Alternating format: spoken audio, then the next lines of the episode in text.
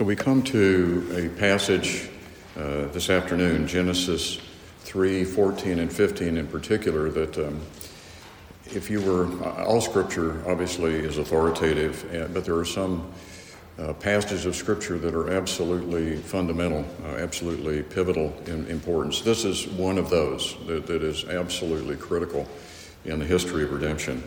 And it deals with the, the promise of a deliverance from sin and a deliverer from sin. So we looked previously in Genesis 3 at uh, the curse on the woman and the curse on Eve, uh, uh, Adam. That occurred in Genesis 3, verses 16 to 19.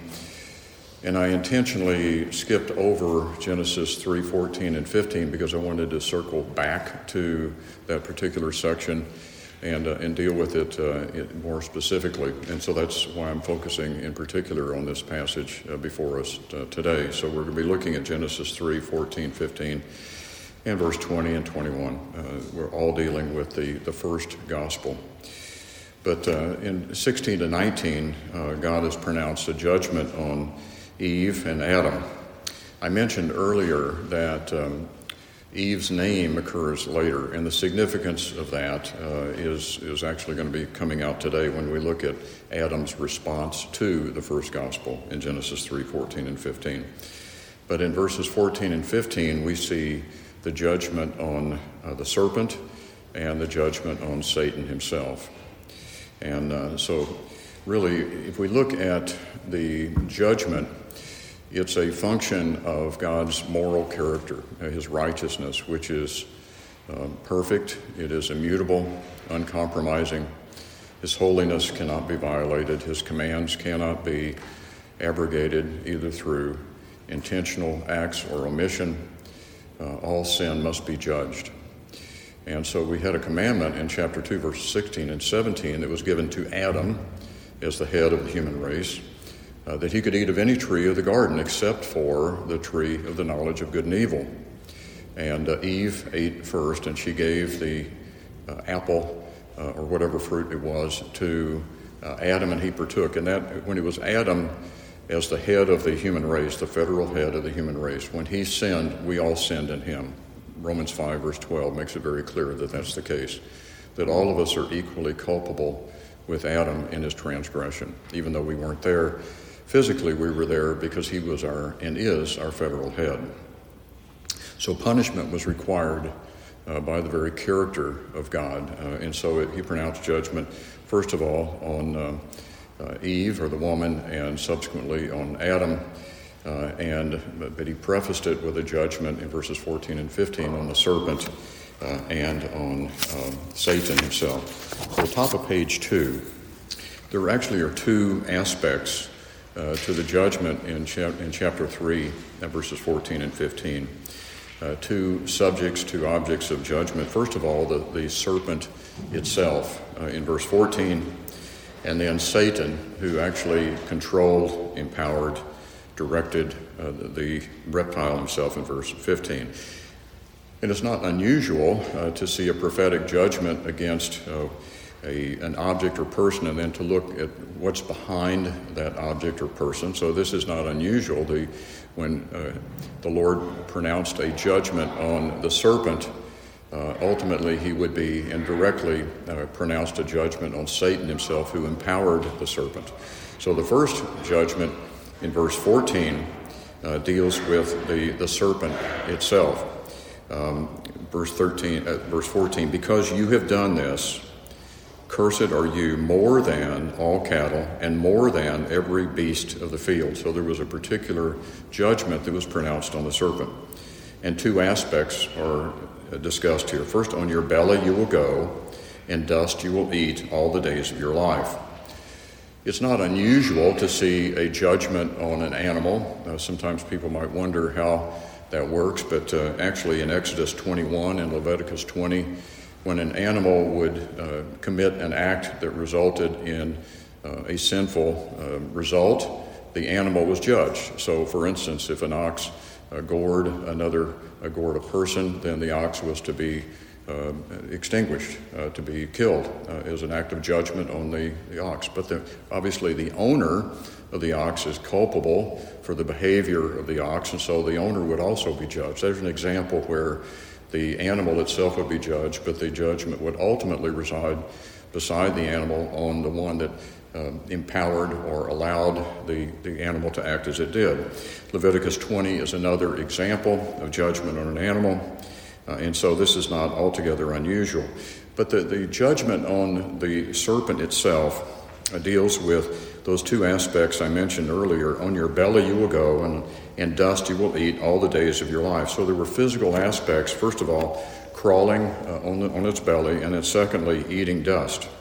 Now, some people have wondered, speculated, asked, inquired, what was the locomotion of the serpent? Uh, was was the serpent, uh, you know, standing up? What was the case? We, we really don't know.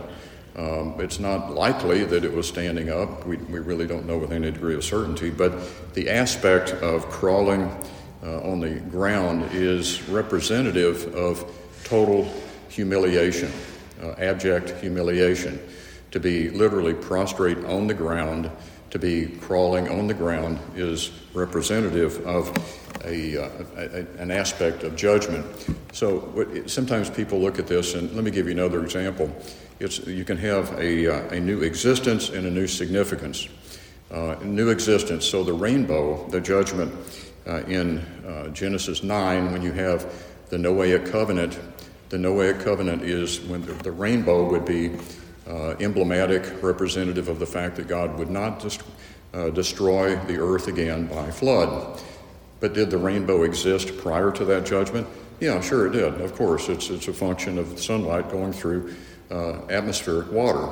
So the, there was no change in the existence of the rainbow, but the significance of the rainbow was attributed in Genesis 9.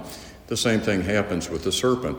The serpent continued to move around as it had before, probably crawling around but the fact that it was uh, cursed to, um, on your belly you will go, and on dust you will eat all the days of your life, there's a new significance, and the significance is judgment in perpetuity. What do we mean by that? Well, top of uh, next page, um, you've got examples in Psalm 72, uh, Micah 7, uh, Isaiah 49, uh, where crawling on the ground is really representative of total humiliation, total abasement. Uh, and it's a particularly humbling experience. What's, what's interesting is in Isaiah 65, uh, the scriptures record uh, this is the wolf and the lamb. It's, it's not the, uh, that's, the, that's the picture where the wolf and the lamb will uh, be together. There will be peace between the animals, etc. But in Isaiah 65 25, it's interesting that the serpent is continues to crawl on the ground. There's no improvement in the estate of the, of the snake. Uh, it's cursed in perpetuity. So there's an example. This, this judgment on the snake uh, is, is one that continues. Well, more importantly, in verse 15, we move from the judgment on the serpent itself to who was it that actually empowered, directed, spoke through the serpent. The answer, of course, is obvious it was Satan himself. And so here we have a judgment in chapter 3, verse 15, and it's critical that we understand what's embraced in chapter 3, verse 15.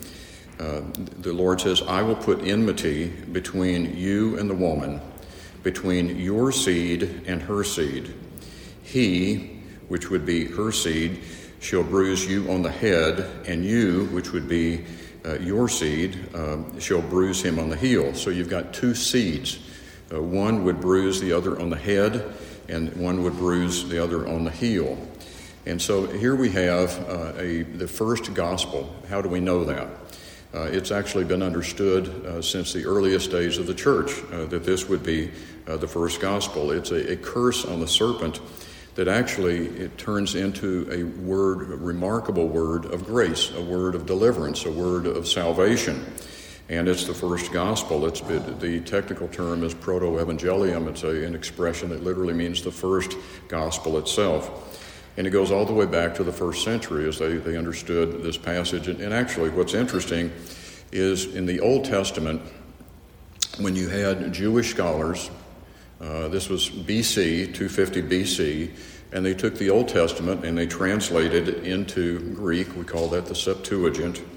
Uh, they took Genesis 3:15 and said, "He will crush your head." A person, a man, a masculine person, would crush the head of the serpent. And the, the authors of the Septuagint were not uh, believers in Messiah per se. They could have, some of them possibly could have been, but there was nothing messianic in their mindset. They were simply taking the Old Testament and translating it into Greek. Now, the, the modern rabbinic understanding of Genesis 3:15 uh, typically doesn't recognize Messiah. They've got other understandings, but it's important to understand that the earliest rendering of this prophecy in the Old Testament from Hebrew into Greek literally looked at a person. He will bruise you. And so they understood this and they translated it accordingly. Well, it, it goes beyond that. We go to the next page. Uh, Jack Collins, who's actually a professor at Covenant Seminary, looked at every use of the word seed when it refers to offspring. Sometimes seed could refer to something agricultural, but whenever seed is used to refer to uh, offspring, and when uh, it is a singular, and that's the way it is here in Genesis 3:15, it always refers to a specific descendant, a specific person. And when it's an individual, without exception, it's always masculine. And so, what's interesting, after looking at every use of the word seed, he comes to this conclusion, and it's very well developed. It would be fair to read this, Genesis 3:15, as God's threat to the snake of an individual who will engage the snake in combat and win.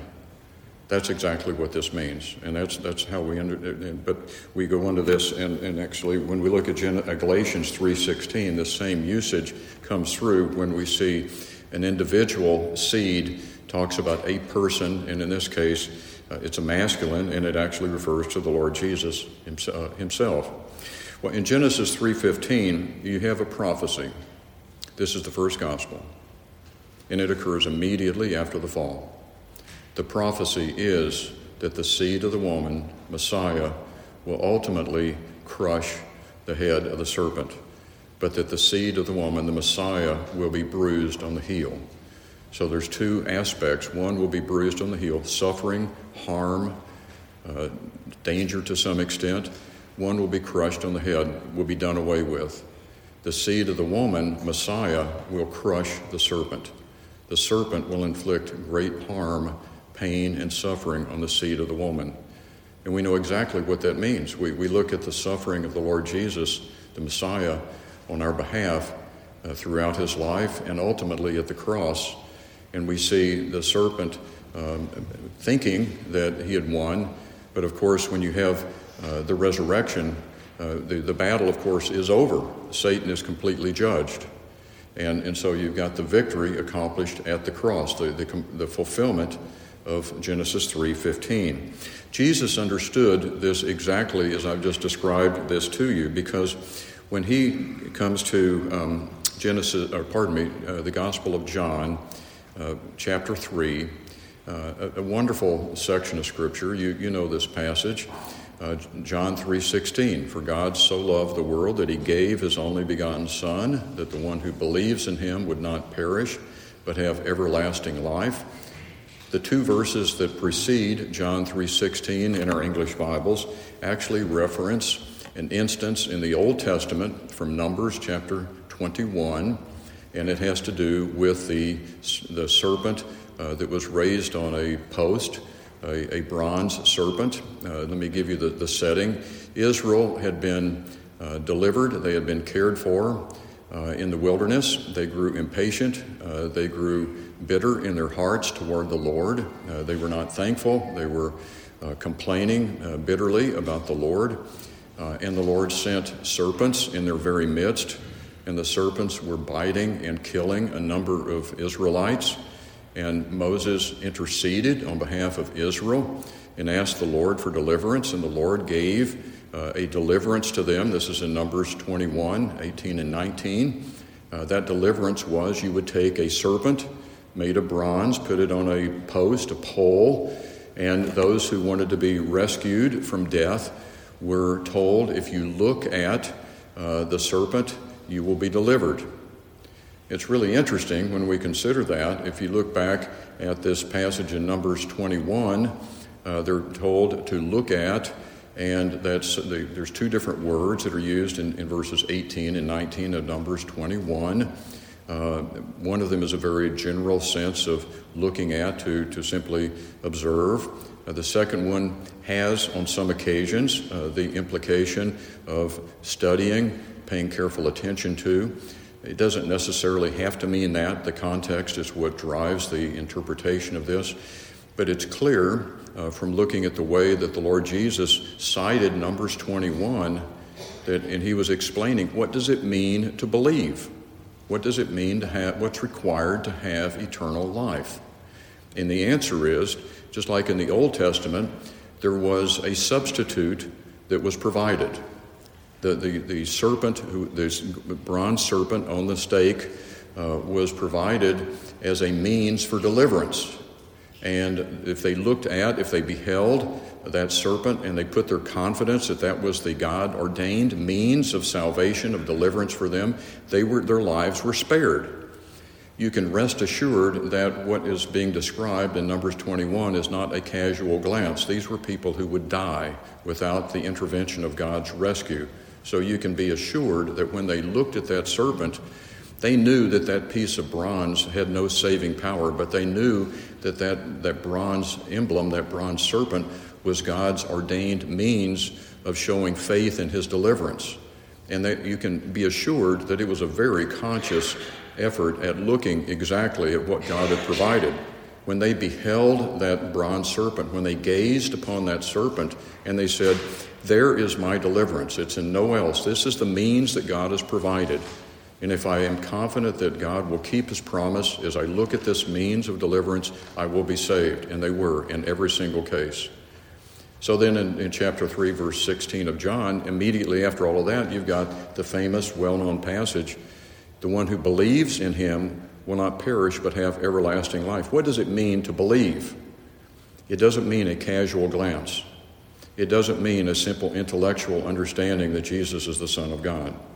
It doesn't mean a, just a verbal acknowledgement that, yes, Jesus is the Son of God. It means I'm placing my confidence, my exclusive trust, I'm hinging my eternal future on the Savior that God has provided. That's what it means to believe. It means absolute conviction. I remember years ago when we were trained in evangelism explosion, we would have an, an example. We'd go into people's homes and there'd be a, a, chair that would be unoccupied. And this may seem a little rudimentary to you, but we would, we would ask, Do you believe that that chair could support you if you were to sit on it? Yeah, sure, of course. Well, then go sit on it. That seems pretty basic, pretty rudimentary. What we were saying is, is this an intellectual acknowledgement, or do you really believe that if you sit on that chair that it'll hold you up? And so they would get it, and they would say, what you're really saying when you believe is you're not simply making an intellectual acknowledgement. You're simply you're you're actually putting your confidence in what you believe. You're acting on that. Uh, and, and, again, it's a simple illustration, but the serpent on the stake, the, the bronze serpent, was exactly the metaphor that the, that the, or the historic incident that I should say, that the Lord Jesus used immediately before this wonderful promise that God so loved the world that the one who he sent his only begotten son. And that's Genesis 3:15 in action by the way.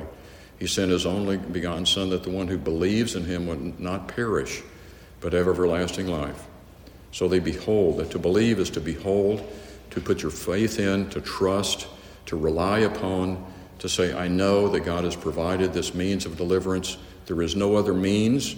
I can't reconstruct some other means on my own. This is what God has done. I'm believing it, and I'm, I'm trusting that God will keep his promise. That's exactly what this serpent on the post is designed to convey, and that's why God, the Lord Jesus himself, used it.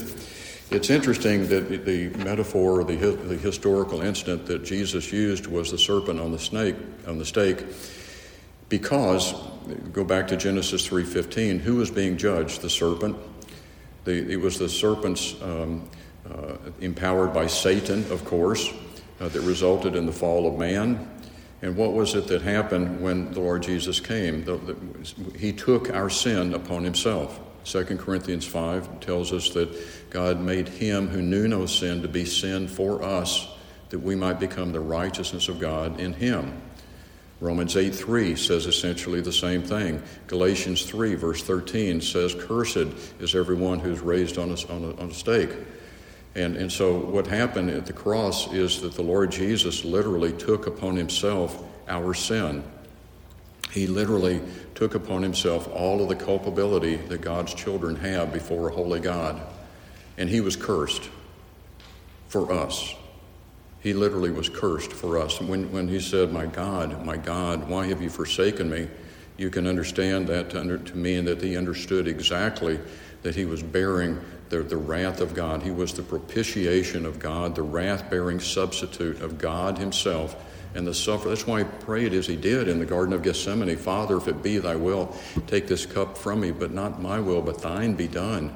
He understood exactly what would be taking place, that he would be taking sin, which he had never, ever known in all of eternity, perfect righteousness, and he took that sin upon himself, not for his benefit, friends, but for our benefit. He took sin that he had never committed, and he personally absorbed all of that wrath that we deserve in his person.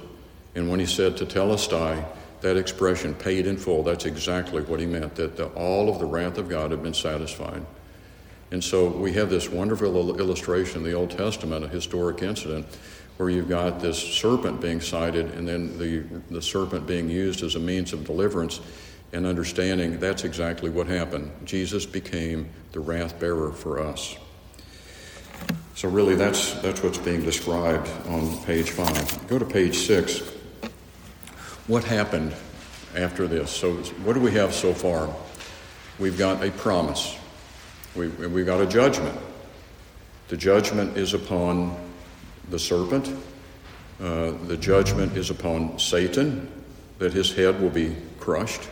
The promise is that there will be a seed of the woman, the Messiah, who will be bruised on the heel, but he will reign victorious. He will engage in mortal combat against Satan himself and come out victorious, completely victorious. So you've got a, a curse upon the serpent and upon Satan himself, and you've got a promise that the Messiah would come and crush the enemy of our souls as our substitute. In chapter 3, verse 20, you have a, a very interesting thing. You have the woman who had heretofore not been named. She was always referred to as the woman. When, when she was created, Adam rejoiced. He was ecstatic that God had provided someone out of his own side. It may not have been a rib, it literally means the side. And thank you, woman, God, for the woman that you have given to me my helpmate, perfect helper for me to discharge the, the responsibilities that you've given me. The word Eve doesn't occur until after the fall, until after the promise in Genesis 3:15. He then names his wife Eve.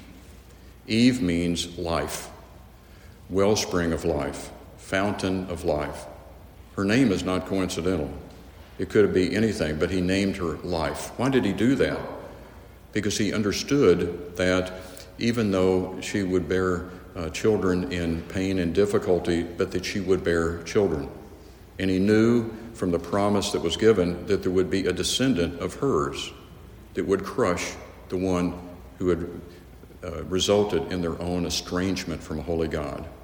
He knew that there would be descendants from his dear wife, perpetuity of the human race, a seed from her and he named her life uh, specifically because he knew that she would be the mother of all living. And the way that's actually constructed, it's in a Hebrew expression that says it is absolutely going to happen. It is certain. It is, is accomplished. Even though she didn't have children at that point, he knew that she would.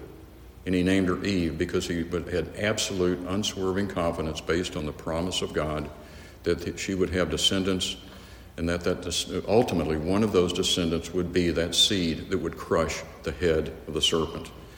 And so he knew very precisely the significance of God's words to his wife. he was there when, when all of this was said. He was listening very carefully, and he knew the promise that was given. He knew the curse, and he knew the promise that was given. And, and again, you can see this in the notes. It's the second paragraph under Adam names his wife. Uh, the format that's used in the Hebrew is, is a particular expression that means it's as good as done. God is going to perform His word. it is certain. There will be a seed that will come from my dear wife, and that seed ultimately will be the one that God has appointed to provide deliverance from the curse that I have. Well, what happened next in chapter 3, verse 21? Another aspect of grace. What had happened after the fall? They heard the voice of God, a voice that they had heard before, and it was always a friendly voice, it was always a welcome voice. Do you remember the, what their first response was when they heard the voice of God? They did what? They hid themselves. And then what did they do? They took leaves from the trees and they created some form of covering for themselves because they were naked and they were ashamed of themselves. That had never been the case before. There had never been shame in God's perfect creation. But now there was shame. And now there was estrangement from God. And what happened here in verse 21 is that the Lord God made for Adam and his wife garments of skins and clothed them. God did this. He did not instruct Adam and Eve to, to do this. God literally did this himself. God took an animal and killed it, and took the skin of the animal and clothed Adam and Eve with garments that he himself had made that through the, through the life that had been shed on their behalf. And it's a work, it's something that Adam and Eve would never have imagined doing. If you look, how do I know that? Well, what had been their, their history? I'll, I'll make it for myself. I'll, I'll find some way of covering my shame, some way of covering my distance from God. I will engineer something, some clothing for myself. You know the implication of this, don't you? That when man tries to find a covering and he designs it on his own, it never is sufficient. It's, it's, it's a, a, travesty that what we do when we try to cover our guilt before a holy God through some means of self righteousness, some means of providing a cloak for our own estrangement from God, what happens to happen? God, in His own grace, says, throw the leaves away. This is going to require death to cover you. This is going to require that I do something. And God Himself took the initiative. God did it on His own. And he took an innocent life, and he, and he took that life, and he took the skin, and he, and he clothed Adam and Eve with garments that he himself had made. It's a picture of what ultimately would happen. God provides a covering. Man can never provide his own covering. We do this every day, don't we? You, you can talk with people about, do you have a hope of eternal life? And they'll say, I hope so. And the question will be, well, what would be the foundation of your hope? Well, I've kept the Ten Commandments, and most of them can't name seven or eight of the ten, if, if that many, but you can be rest assured that they have not kept any of the commandments. All of us have broken every single commandment in thought, word, and deed. All of us are guilty. All of us are culpable before Holy God. And so when someone is trying to rest their eternal fate on their security upon something that they think they've done, the scripture tells us in Isaiah 64 all of our so called good deeds are as filthy rags before God. Why are they filthy rags? Because it, it tramples underfoot the blood of Christ. That when we try to substitute our so called good works for God's provision, we're renouncing the, the, gracious gift of the Lord Jesus Christ Himself and saying, I'll provide my own atonement. And that never works. God had to provide a covering for them. That's, that's literally the meaning of, of atonement, a covering. It had no salvific means to it. There was nothing saving about that skin. But it was, it was a, it, it, just like the Old Testament sacrifices. The blood of bulls and goats can never take away sin, ever. But why were they provided? It was an acknowledgement that sin is ugly and it is sinful and it, is, it estranges us from holy God and that it is so serious that someone has to die. Something has to die. And it, it looks forward to the ultimate fulfillment. And so those skins looked forward to an ultimate fulfillment. The Old Testament sacrifices looked forward to an ultimate fulfillment. All of the blood of bulls and goats never saved a single soul, but they looked forward when the faith was in them that God has d- dictated that this is required for me to be in good standing with Him. The fact that they repeated them over and over and over should be obvious that a single sacrifice had no saving merit. Otherwise, why would they continue to make those sacrifices? Why would the, why would the priests continue to provide sacrifices for themselves? Because everyone was guilty. And all of those sacrifices are looking forward to the fulfillment of Genesis 3:15. That's such a fundamental aspect of, of what this is all about. So, top of page seven, there's a, a, quote that I'll, I'll, read to you that deals with the, uh, the striking nature of what took place. It is to be remarked that the clothing which God provided was in itself different from what man had thought of. Adam took leaves from an inanimate, unfeeling tree. God deprived an animal of life, that the shame of his creature might be relieved. Talking about Adam and Eve. This was the last thing Adam would have thought of doing. To us, life is cheap and, de- and death familiar, but Adam recognized death as the punishment of sin. Death was to early man a sign of God's anger, and he had to learn that sin could be covered not by a bunch of leaves snatched from a bush as he passed by, but only by pain and blood. Sin cannot be atoned for by any mechanical action, nor without expenditure of feeling. Suffering must ever follow wrongdoing. From the first sin to the last, the track of the sinner is marked with blood. It was made apparent that sin was a real and deep evil, and that by no easy and cheap process could the sinner be restored. Men have found that their sin reaches beyond their own life and person, that it inflicts injury and involves disturbance and distress, that it changes utterly our relation to life and to God. And we cannot rise above its consequences save by the intervention of God Himself by an intervention which tells us of the sorrow he suffers on our account. Adam had no idea what death was, he'd never seen it. And suddenly, right before his very eyes, there was death. And that death was required to provide a covering. And it was gracious. It was, God took the initiative, it was gracious. And it looks to that ultimate provision in the fulfillment of Genesis 3:15, the, the work of the Messiah himself. Did they understand all of this as we understand this today? No, I, I doubt that. But they, they, they understood the, the rudiments, the foundational aspects that sin is, is horrendous, sin is costly. Sin affects not only myself, but it affects people around me. Sin ultimately affects my relationship with God. To resolve sin involves sacrifice. Someone's got to pay for that sin. It'll either be me or it'll be something or someone else on my behalf. And that something or someone else on my behalf is something that only God can provide. It can't be leaves, it can't be something that I can do. It can only be a covering that God provides. That covering is Christ. That's the only salvation that a person can ever have. And, and so we have here in the early chapters of Genesis a promise and a picture and a provision of salvation, a promise that God would provide salvation, a picture with the slaying of an animal, of an animal that skins might be provided as covering and a, a, a provision that God had made. He, he himself took the, the initiative uh, in all of this. Well, next page, uh, sometimes people will ask, was Adam a believer? And there, I'll just be very brief on this. There's an article by J.G. Vos on this. The, the upshot is I think it's really certain that Adam is a believer. How do we know that? Because he named his wife Eve. Because he knew the, he knew the curse, he knew the promise. And what did he do? He named his wife Life. He named his wife Life because he knew that she would have children. And he knew that a seed would come from her sometime in the future that would ultimately provide the crushing of the head of the one that had estranged him from God himself and that that crushing involved sacrifice and hurt for him as well, for, for, the, for the Messiah.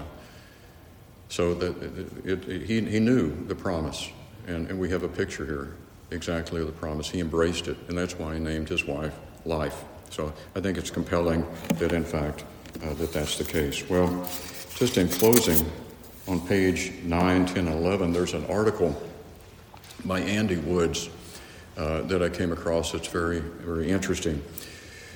And it's, it's, uh, it, it's, the date of it is December 2011, and it was written for Christmas. Uh, just a, a, little aside. Uh, the very first service that we had as Christ Fellowship Bible Church with our pastor on site was on Christmas in his home on 2011. So, uh, as I looked at the date of this, when it was written, uh, this was actually uh, right in line with when our pastor moved to St. Louis and we had our very first service. I think there were eight of us in his little, maybe in addition to his own immediate family down in his house. But Andy Woods makes a point, and I don't know if you've ever understood this or recognized this, uh, but, but he says the holiday season comes and goes very quickly. Sometimes the hectic nature of the Christmas season provides us little time to adequately reflect on the true meaning of Christmas. What is the true meaning of Christmas?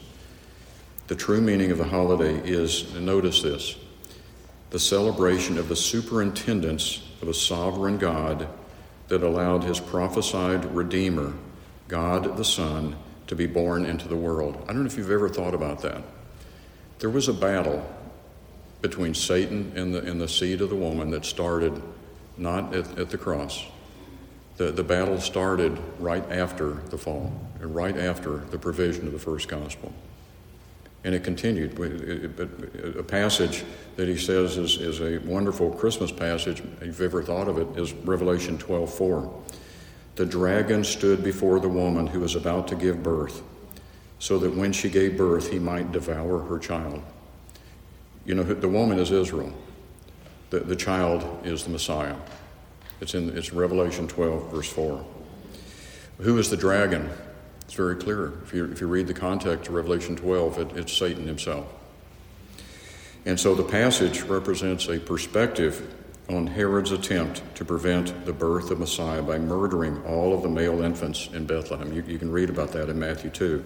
Matthew 2 provides the account of Herod's attempt to completely exterminate all of the children aged two and under in Bethlehem because he wanted no competitor.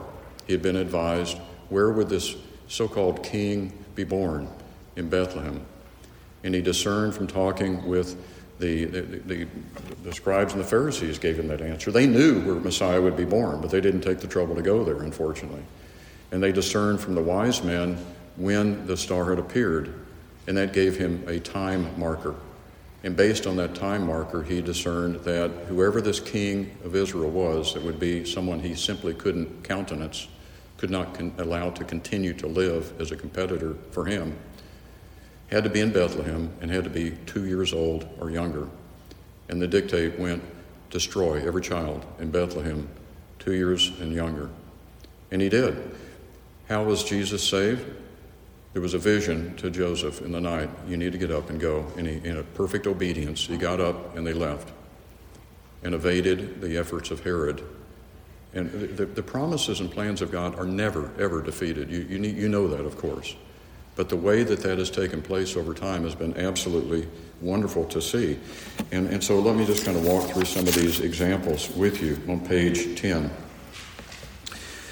There are six aspects to this battle that Satan engaged in to undermine the promise of Genesis 3:15.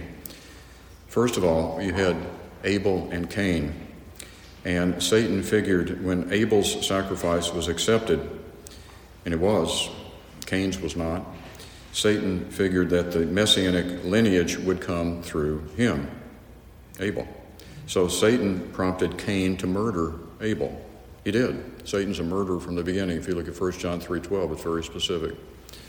And God circumvented that effort through another child. You know that child, of course, was Seth. So the line comes not through Cain, it comes through Seth.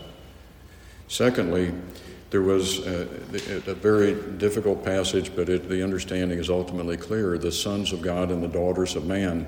The understanding of that is there were angels, fallen angels, that uh, I can't go into specifics because I don't know exactly how it took place. Probably empowered fallen men, uh, and those men had relations with women, and the effort was to contaminate the human race. And Genesis 6 goes on to describe in verse 5 that God looked upon humanity and it was wretched.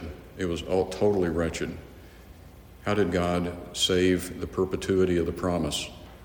Through Noah and his line. Every single human being, other than Noah and his direct uh, family, were, were exterminated in the flood, every single one. So Noah and his family, and of course, where did the sign, where did the, the, the messianic line come from? Shem. God preserved his line. Every other human being outside Noah's line was destroyed. There was an effort to contaminate the human race, and it was quite successful, but God preserved a line through Noah. There was an effort to uh, destroy the, the, the, the uh, Israel by enslaving them in Egypt. Uh, and of course, Uh, if I can go to Genesis 50 20, whatever, he, whatever Satan designed for harm, God used for good. Ultimately, he delivered his people through the Exodus by opening the Red Sea to them and bringing them through and ultimately destroying uh, Pharaoh's people. Another example there was a time when the line of David literally hung on a thread. There was only one descendant of the, of the seed, royal seed. A, a very, very evil woman by the name of Athaliah went and, and uh, made an effort to destroy every single uh, one of the royal seed of the line of David. And she succeeded in killing every single one except for one, Joash. And, and what happened? He was rescued as a baby by Jehoshaphat, and there was a nurse, and they protected him for six years in, in a, a safe place. And there was a single descendant of David that was rescued, and, and that, that, that was uh, so he survived. Uh, Joash. Another example, probably even more obvious, but what was the effort to completely exterminate the Jews? Haman. He had a, a, a mandate to, to, to destroy all of the Jews. Was he successful? No. Why? Because of, of Esther and, and, Mordecai, or Hadassah and Mordecai. And, and so you had God providing deliverance for the Jews. The, the line of David was preserved. And then ultimately, you've got the example that is described in Revelation 12:4. You've got Herod attempting to completely destroy all of this, the, the, the, the descendants, or, or the seed two years and younger in Bethlehem, and, and he was successful with the exception of one, and that was Jesus himself. Because God spoke through an angel to Joseph in the middle of the night, you need to get up and leave immediately to preserve your, your family and your child. And he did. And so ultimately we have the deliverer. And where did we have the seed of the serpent crushed? At the cross and you've got the victory and the resurrection and the ascension of Jesus Christ. You know, so Genesis 3:15 has absolutely come into fruition, and it continues to, to bear fruit, even as men and women and boys and girls are saved today. That they, we've got, even today, we, we continue to crush underfoot the seed of, of the, the serpent. And so the, uh, the, the salvation that's promised in Genesis 3:15 was absolutely preserved supernaturally through the providential care of God. And so that's the point. You need to understand that the promise was made and fulfilled, but there was always a, always a time when there was mortal combat going on. But God's promise was, I will provide a deliverer that will crush the head of Satan, and he did. So you have the promise in Genesis 3:15, and you have the fulfillment in Genesis 315 and following. And, and, it's, it's the beginning of the whole plan of redemption, at least in history. It began, of course, we know this from Ephesians, that in times past in eternity, that the Father, Son, and the Holy Spirit entered into an undertaking to, to save uh, men and women and boys and girls for himself through a Savior. But in history, we have the fulfillment of this in Genesis 3.15 and the outworking in the life and the death and the victory through the resurrection of the Lord Jesus Christ himself.